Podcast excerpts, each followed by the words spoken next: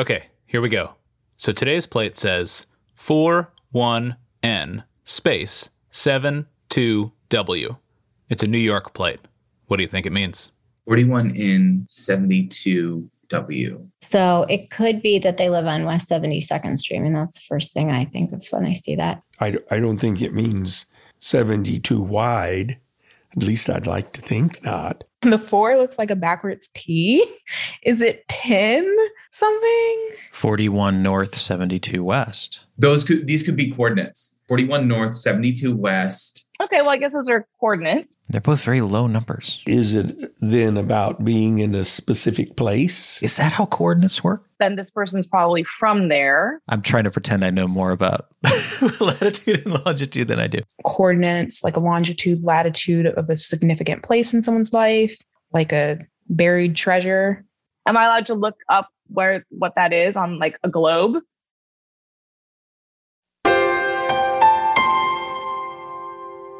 Four one N space seven two W.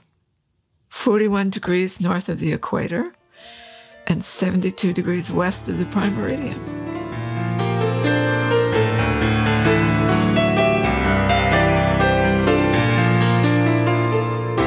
I'm Isaac Klein, and this is Vanity, the podcast that brings you the stories behind the plates.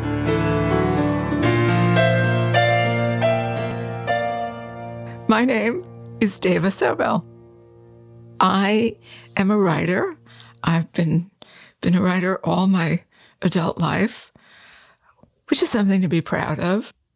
I had a vanity license plate that was about my book Longitude because that book made all sorts of things possible, including a vanity license plate. Dava is 74 years old. She gave up the vanity plate about five years ago. I think I'd had my fling of self indulgence with it. 41 North, 72 West is the latitude and longitude of East Hampton, New York, a beach town at the end of Long Island, about 100 miles east of New York City. It's the place I've lived and raised my family and still live. So it feels an emblem of home, of one of my proudest moments, both those things. It was the fall of 1993 when Dava got the opportunity that would change her life. She was living in East Hampton with her husband and their two young kids at the time, and she was making a decent living as a writer, freelancing for newspapers and magazines. She pitched an article about a symposium being held at Harvard, the subject of which was longitude. The meeting was excellent, fascinating, and I was very excited about it. I remember I was even writing the piece in the car driving home with my yellow pad on the steering wheel. Harvard Magazine ran Dava's article as the cover story of their March April 94 issue. Then she got a phone call from a man named George Gibson. He wanted her to turn the article into a book. She said yes, and had a full draft ready six months later. I used to be very fast as a writer. I am not at all anymore. In 1995, Walker and Company published Longitude, the true story of a lone genius who solved the greatest scientific problem of his time. The New York Times gave it a rave. The Times Review brought All Things Considered on NPR. Then we were flying. Then it was on the bestseller list. And my my life changed. I just I have chills just remembering what that was like. Longitude went on to sell millions of copies around the world. It was published in 25 languages, and the paperback was reissued with a foreword by Neil Armstrong. The book inspired a documentary, a stage play, and a made for TV movie. Jeremy Irons, Michael Gambon, Longitude, the 2nd and 3rd of January on 4. Dava Sobel's career had taken off into the upper stratosphere. She toured the world with book events and speaking engagements.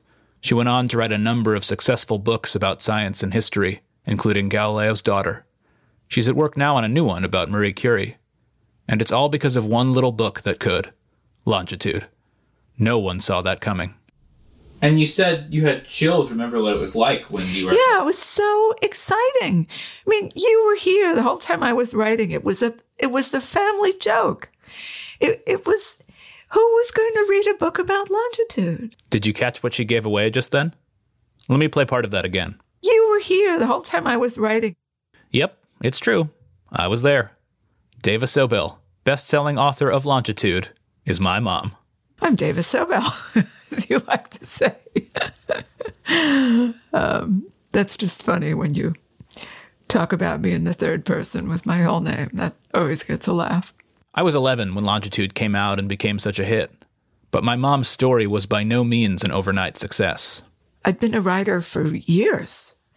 I'd, I had, I'd been a New York Times reporter. I wasn't inexperienced. I wasn't totally unknown. I mean, I had various things already going for me. My dad, Art Klein, was also a writer. The two of them even wrote some books together, so I guess it's not shocking that I've picked up the family trade. My parents disagreed about a lot of things, but they were always united in their love for my sister Zoe and me. My dad died a few years ago. He and my mom were always huge supporters of my work, and my mom continues to be. I'm very flattered to be asked to talk about my vanity plate, and I wouldn't refuse you anything that I could think of And why is that? because I love you. Oh, I love you too. Well, great. Here we are. The record show. Yeah. Longitude came to be during a tempestuous time for our family. My parents were getting divorced. That was it was all pretty awful for a while. Yeah.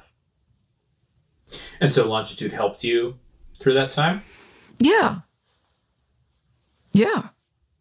Longitude continued to help her. That book is the reason my mom got out of debt.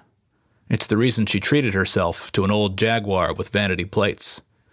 It's the reason she could pay off the mortgage on the house where I grew up. It's the reason my sister and I don't have any student debt. That book just turned my career upside down. And suddenly I was an author.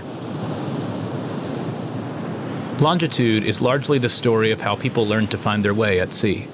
Much of it is set in the 18th century on the Atlantic Ocean, the same waters that crash on the shores of East Hampton, my hometown. My mom and I went for a walk on my favorite beach there during my last visit, on a sunny April morning. It's just a day that makes you feel good to be alive. Sparkling. The water is just sparkling. I'm so grateful that you ended up raising me by, by this water. Me too. It um, it really worked out well. I'm I'm so glad we stayed here. And the life on, on the water by, by the outstretches of the Atlantic Ocean is how we both grew up. Yeah, that's how. My mom was born and raised in the Bronx, where she first learned about longitude at a very young age.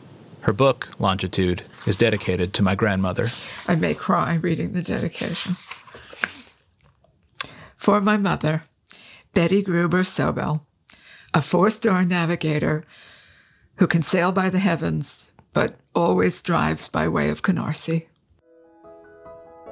My mom and her two brothers grew up sailing with their parents. My grandpa Sam would be at the helm, and my grandma Betty would navigate. And the sailboat's name was Manana, which fit their life philosophy of maybe we'll get there, maybe not. Manana. So they kept the name. And It's thrilling to be on a 40 foot boat like that. And you're just moving because of the wind. It's really, it's really a beautiful feeling. Time on the Manana was a rare respite for the family, particularly for my grandpa Sam. He was an obstetrician and a general practitioner, and he ran his practice out of their home.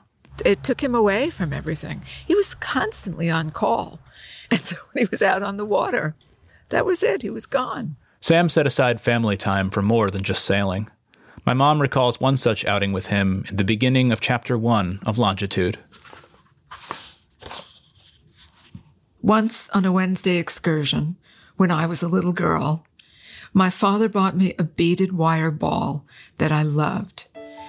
At a touch, I could collapse the toy into a flat coil between my palms, or pop it open to make a hollow sphere.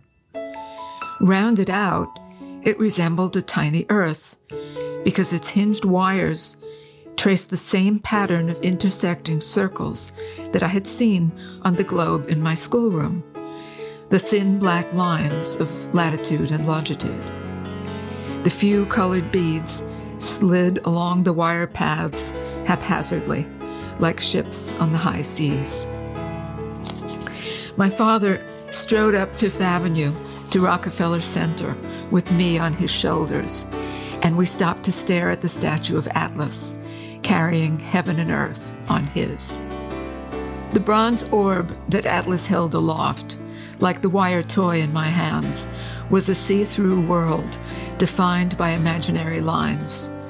The equator, the ecliptic, the Tropic of Cancer, the Tropic of Capricorn, the Arctic Circle, the Prime Meridian. Even then, I could recognize, in the graph paper grid imposed on the globe, a powerful symbol of all the real lands and waters on the planet. When my mother wrote those words, it had been four decades since that day atop her father's shoulders. She got her first writing job at 23 at a local newspaper and quickly fell into her life's work of science writing, which ultimately led her to Longitude. And then it became an international bestseller. That's my mom's brother, Steve. So you, you can imagine the thrill. Now, my, unfortunately, my dad had already passed away when Longitude came out. I, I can, I, I, I love to think about how he would have responded, how proud and happy that would have made him. Thankfully, my grandmother Betty was still with us then. She spent her final years just around the corner from us at 41 North, 72 West. She relished this whole process. She read every chapter. She talked to me about it. She couldn't wait to see the next part of it. And she got to see what happened. When my mom was a kid, she and her mom would lie on the deck of the manana and look up at the stars. When I was a kid, my mom and I would do the same, but our boat was just an inflatable one, and we kept it on dry land. So it was like a pillow. Whereas if you're looking up at the stars, your neck starts to hurt really quickly. It's, it can be very unpleasant. Uh, so you need something like that.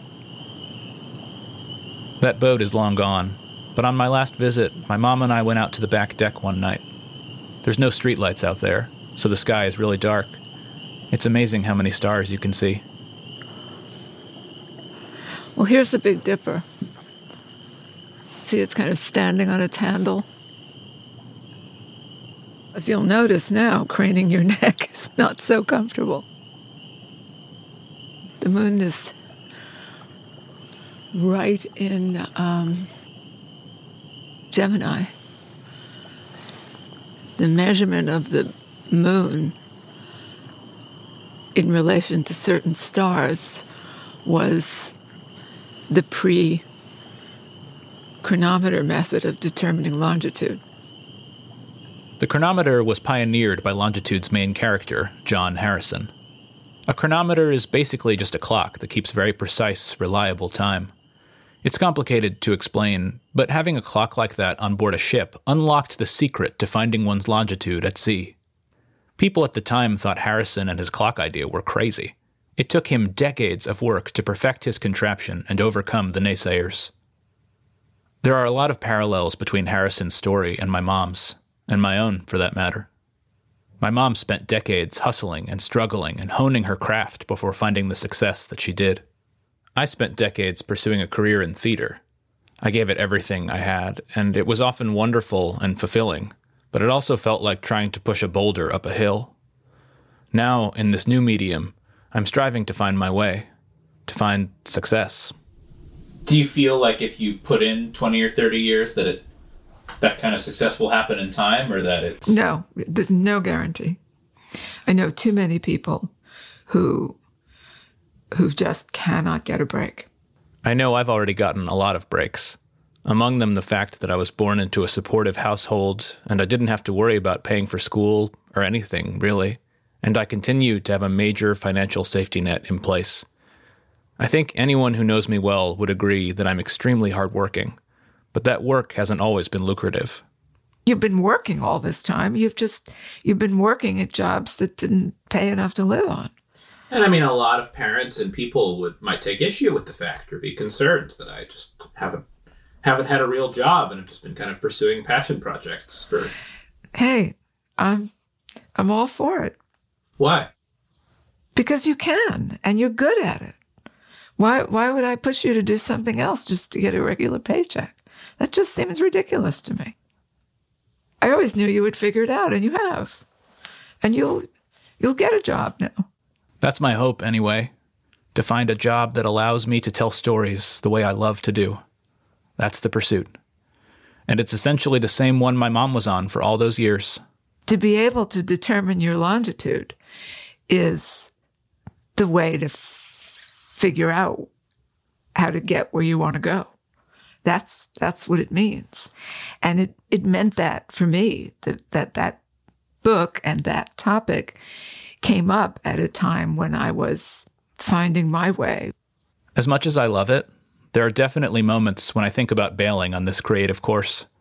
But then I think of John Harrison, who finally solved the longitude problem after 40 years of tinkering and fighting. And I think of my mom and her work and her vanity plate in celebration of her breakout hit, the one that no one saw coming. But that's the thing is nobody really knows. And if it's what you want to do, that's a value right there. I mean, having something to do that you love to do,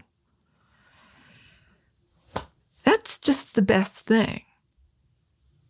It's the joy of the doing of the thing that is the greatest reward.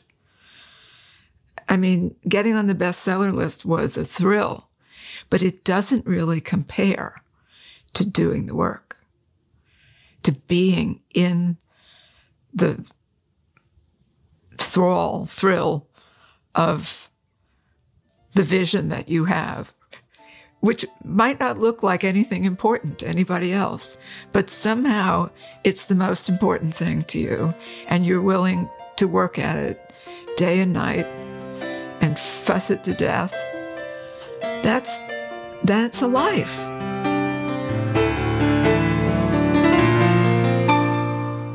This episode was written and produced by yours truly, Isaac Klein. The music was composed and performed by James Stewart, with additional music by Maurice Ravel. The podcast cover art is by David Littman. The people guessing the meaning of the plate were Robert Bessida, Jersey Kwiatkowski, Jada Hester, Linda Lee McBride, Brigham Mosley, and Kiara Peacock. Special thanks this episode to Dava Sobel, Steve Sobel, Michael Carlisle, Laura Hicks, Brian Suto, Mike Anderson, Yasmina Mayer, Annabeth Poe, Laura Rule, Paul Quadros, John Bewin, Mark Robinson, the Triad Foundation, and everyone at UNC Chapel Hill who helped to make this happen. Thanks for listening. I hope you enjoyed the ride.